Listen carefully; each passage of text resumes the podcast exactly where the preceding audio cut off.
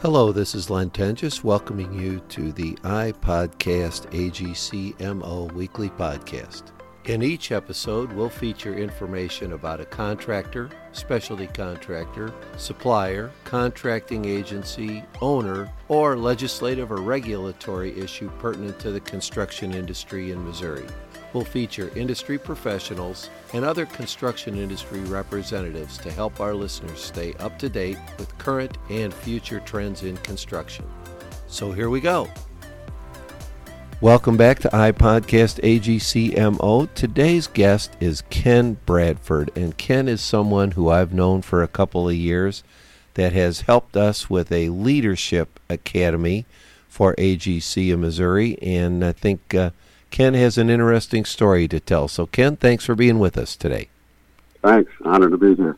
Well, Ken, you're in Texas today, right?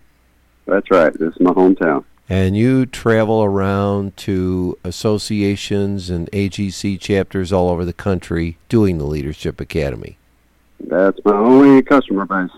Well, tell me, give me your background. You just didn't wake up and come out of college and say, oh, I think I'm going to do a leadership academy. I'm sure there's a lot more to the story than that. So give us a little background on yourself and how the leadership academy got started. Well, you're right. I did come out of college thinking I knew everything, It was fully equipped. Fortunately, my employer said, uh, I want to send you to this class. A Dale Carnegie program. And I said, no, I, look, I got 7,200 line items to learn. That's, that's surely more important. He said, no, he said, "No, you're our ambassador, you're leading crews." He said, "You need to learn how to remember names. I want to send you the public speaking part." I said, "No, no, no, I don't want to do that." He says, "No, it's just overall confidence, and they're going to work with you on human relations and be more persuasive and getting more cooperation." So I fought and screamed and resisted it pretty good, but you know, Lynn, it, it made a huge difference to me. And five years later, after he sold the company, applied and went to work for them. I, I went to uh, uh, work for Dale Carnegie for 11 years. Worked my way up to be senior instructor and sales manager before going out on my own. So you were with Dale Carnegie doing this training at a number of different locations, or were you just based in Texas, or did you travel around as part of that? I, I stayed in Dallas. The kids were small, and I didn't want to travel until they got on their own. So, how did you get connected with the construction industry on this? Well, I, I looked at the class and I said, you know what? I bet, I bet I could do. I bet I could do this for half the price, and I think a smaller class would have more participation. So I went out on my own and I rented hotel rooms for four years, and we had a monthly class going on here in Dallas. And it became growingly obvious that a lot of the people in the classroom were what somebody called them a PM, and they explained it to me and then they talked about A and a G and a C, and they said, you need to come down and, and meet with the executive director in Dallas. And so I said, well, I kind of resisted it too because I thought, well, they want morning classes and afternoon classes. I'm, I'm mostly a nighttime instructor. I thought people want to do this after work. He said, no, we want to do it during the day. I went down there, and it just took off from that. It just in Dallas, we've next uh, next Tuesday we start our 85th consecutive class since 1996. So I quit doing public classes and, and totally committed to just doing AGC members classes. So you work. Got me referred to uh, different chapters, and that's all I've ever done. You work for chapters across the country, then doing this. We work with about 18 different AGC chapters.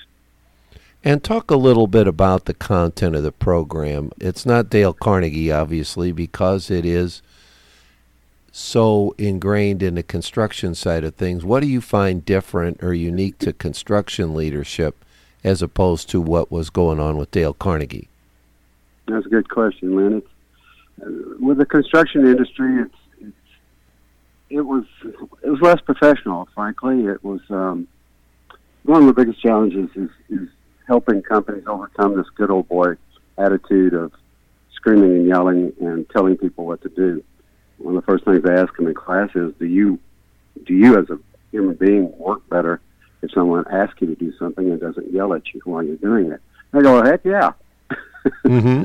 I said, "Do you know anybody in this industry that yells a lot, loses their temper, and tells people what to do like a dictator?" They go, "Yeah." So, well, that's one of the things we want to work on here to uh, get more cooperation and form stronger relationships with not only the people that our partners we work with, including associates and subs, but presenting and, and building relationships with owners and bidding more jobs, being more persuasive. So we work with the basics of remembering names, listening, how to hold better meetings, small talk, which a lot of folks are uh, uncomfortable with, and you know it's the key to beginning a relationship and getting people relaxed around you and trusting you. I feel like we're all selling trust.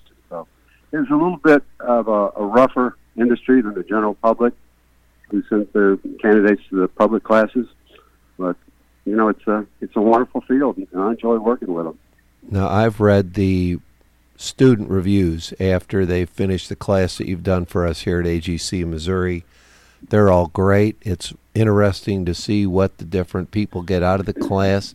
I'm sure you have some significant success stories of people who have gone through this training and gone on to a much more productive career. Yeah, that's that's really the reason I do this. It's um, it, it's very satisfying. In fact, in one class we had last week when I graduated there in St. Louis, a gentleman said, you know, he said my boss was always trying to get me as senior project manager to speak at the annual meeting. We have 300 people in the company. He said, I told I told the boss, do not put me on the program. I will be absent that day. I won't come, and you'll have to get somebody else, even though you schedule me. this has gone on for years. He said this year, I told him I want to MC it. oh my gosh, that is so cool. That is and great. Another one would, another one say, you know what? Here's what's different. I come in from work. I put down the cell phone totally because I'm home, and I really look into my wife's eyes and listen to her. When the kids talk now, I just don't go, yeah, yeah, yeah. I get down on their level and I connect with them with my eyes, and what they're saying has nothing to do with work or a lot of the times it doesn't even make sense. But I, you know, I gave them five, ten minutes that I didn't used to at all. I was multitasking, trying to watch television, return emails, do a little work around the house. said, now it's totally different. If I'm going to listen, I listen fully. It's made a huge difference with my wife. She says I listen now, and my kids, I can tell they they feel more loved. And me, Lynn, that that uh, that's that's that's very motivating. Now, how long how long have you been doing this, Ken? How long have you been doing it for the AGC chapters? You said 85 consecutive classes, so you've been doing this for quite a while now. 85 is the number we've done in Dallas. So over the nation, we've done 236 of these classes. That's so tremendous. I've been doing this since since '96. And what's the what's the future of the Leadership Academy? I think I just want to continue to work with companies that care about their people and want to show them that they care about them. Like my old company cared about me enough to send me to self development programs, knowing I was going to be their ambassador, and that if I could handle challenges at a lower level of responsibility, it wouldn't roll uphill to them. Mm-hmm. I um, fortunately have a full calendar, so I just want I want to work on improving the course. I'm working on a book right now on customer service for construction professionals that I hope to have out by by August, and to add that to the class. Now, if I'm on the bubble about sending somebody to this class or attending myself or not, what do you say to folks who are not sure that they really need this? Say, what is your biggest challenges? Is it finding more rebar or sheetrock, or is it probably what most of us face, and that's communications and dealing with multiple personalities under pressure. And most of us have never had any training in leadership, and we're in leadership positions. And these guys have to be psychologists, mediators, sheriff, accountant, lawyer, master communicators on multiple projects and under great stress when they're making bid presentations that mean the difference in millions of dollars of new business coming in. And how they treat their subs is uh, is a huge it can make a huge difference. as tight as the labor market is, if, if we mistreat them or there's not a good relationship, they'll just easily go to work for somebody that treats them better, and they'll do better work for them. It's an economic decision. And I know that we've spent a lot of time talking about workforce and recruitment of the workforce, and this seems to be something that goes hand in glove with that. That once I bring somebody into my company and I've worked hard to recruit them, the last thing I want to do is turn them over to somebody who's going to yell and scream at them, and they're going to walk right back out the door again. Yeah, we see it every day. Just uh, you know, it gets down to really very, very basic, simple human relation skills. And we put out a little deck of cards with 40 of these things. One of them is never give an order when you could have asked. For example, at Southwest Airlines, I spend a lot of time on airports, and I noticed the difference between customer service. Like the other day, I was at the uh, love field and waiting in line to check my bag, and the lady said, "I'm happy to help the next guest here." I'm trying to walk up, and then I was in Chicago checking out at American, and they said, "Come on down." Mm-hmm. mm-hmm. now it's a small thing, but who would I want to spend my time with? Exactly, exactly. Well, t- tell me a little bit about the structure of the class, Ken. How, do, how does from day one through how long is it? Uh, what's the format? How, how does it all work? Sure. The time frame on it is once a month for five months, four hours at a time, a half day.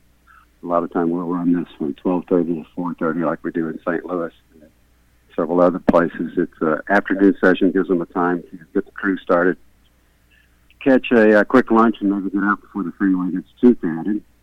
And it's it's not usually what they think it's going to be. We don't use PowerPoint. We don't try to lecture.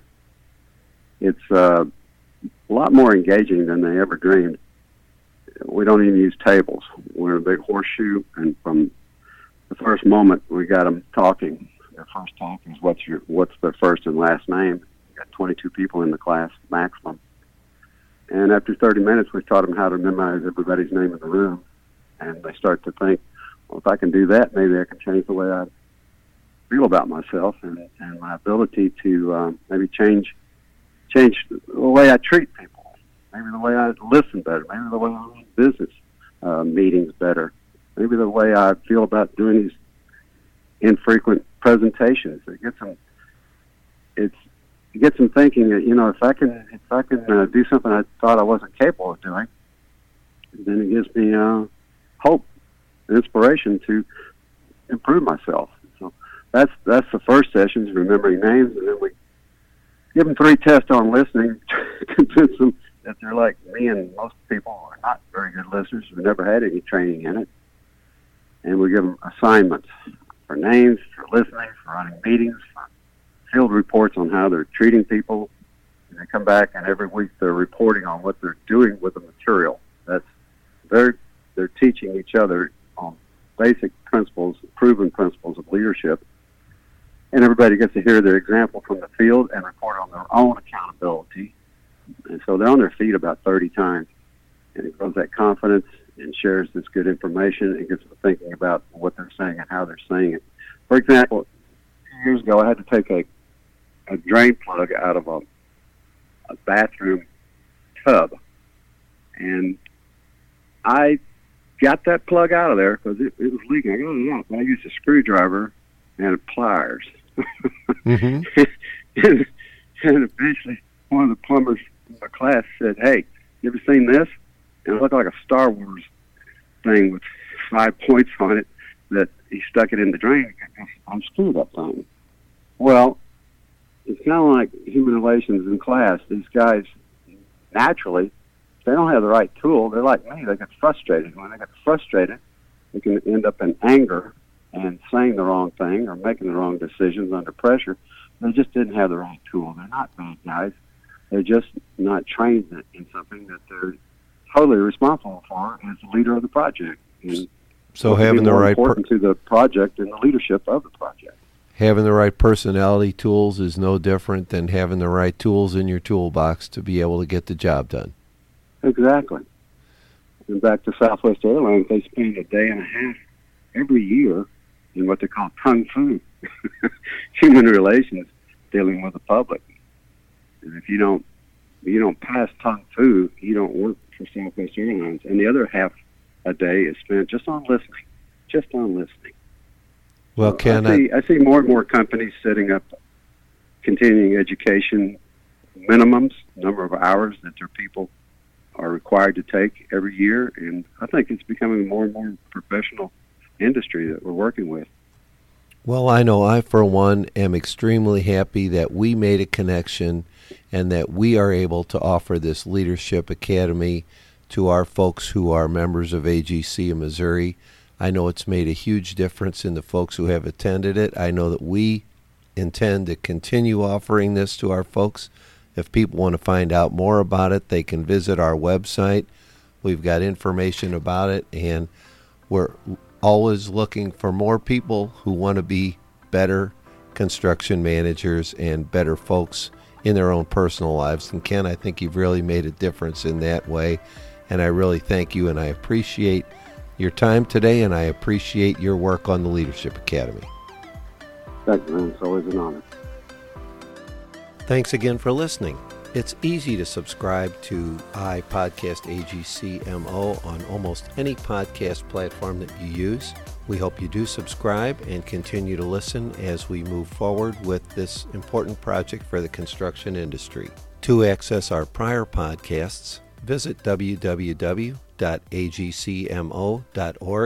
not only for podcasts, but for additional information about AGC of Missouri.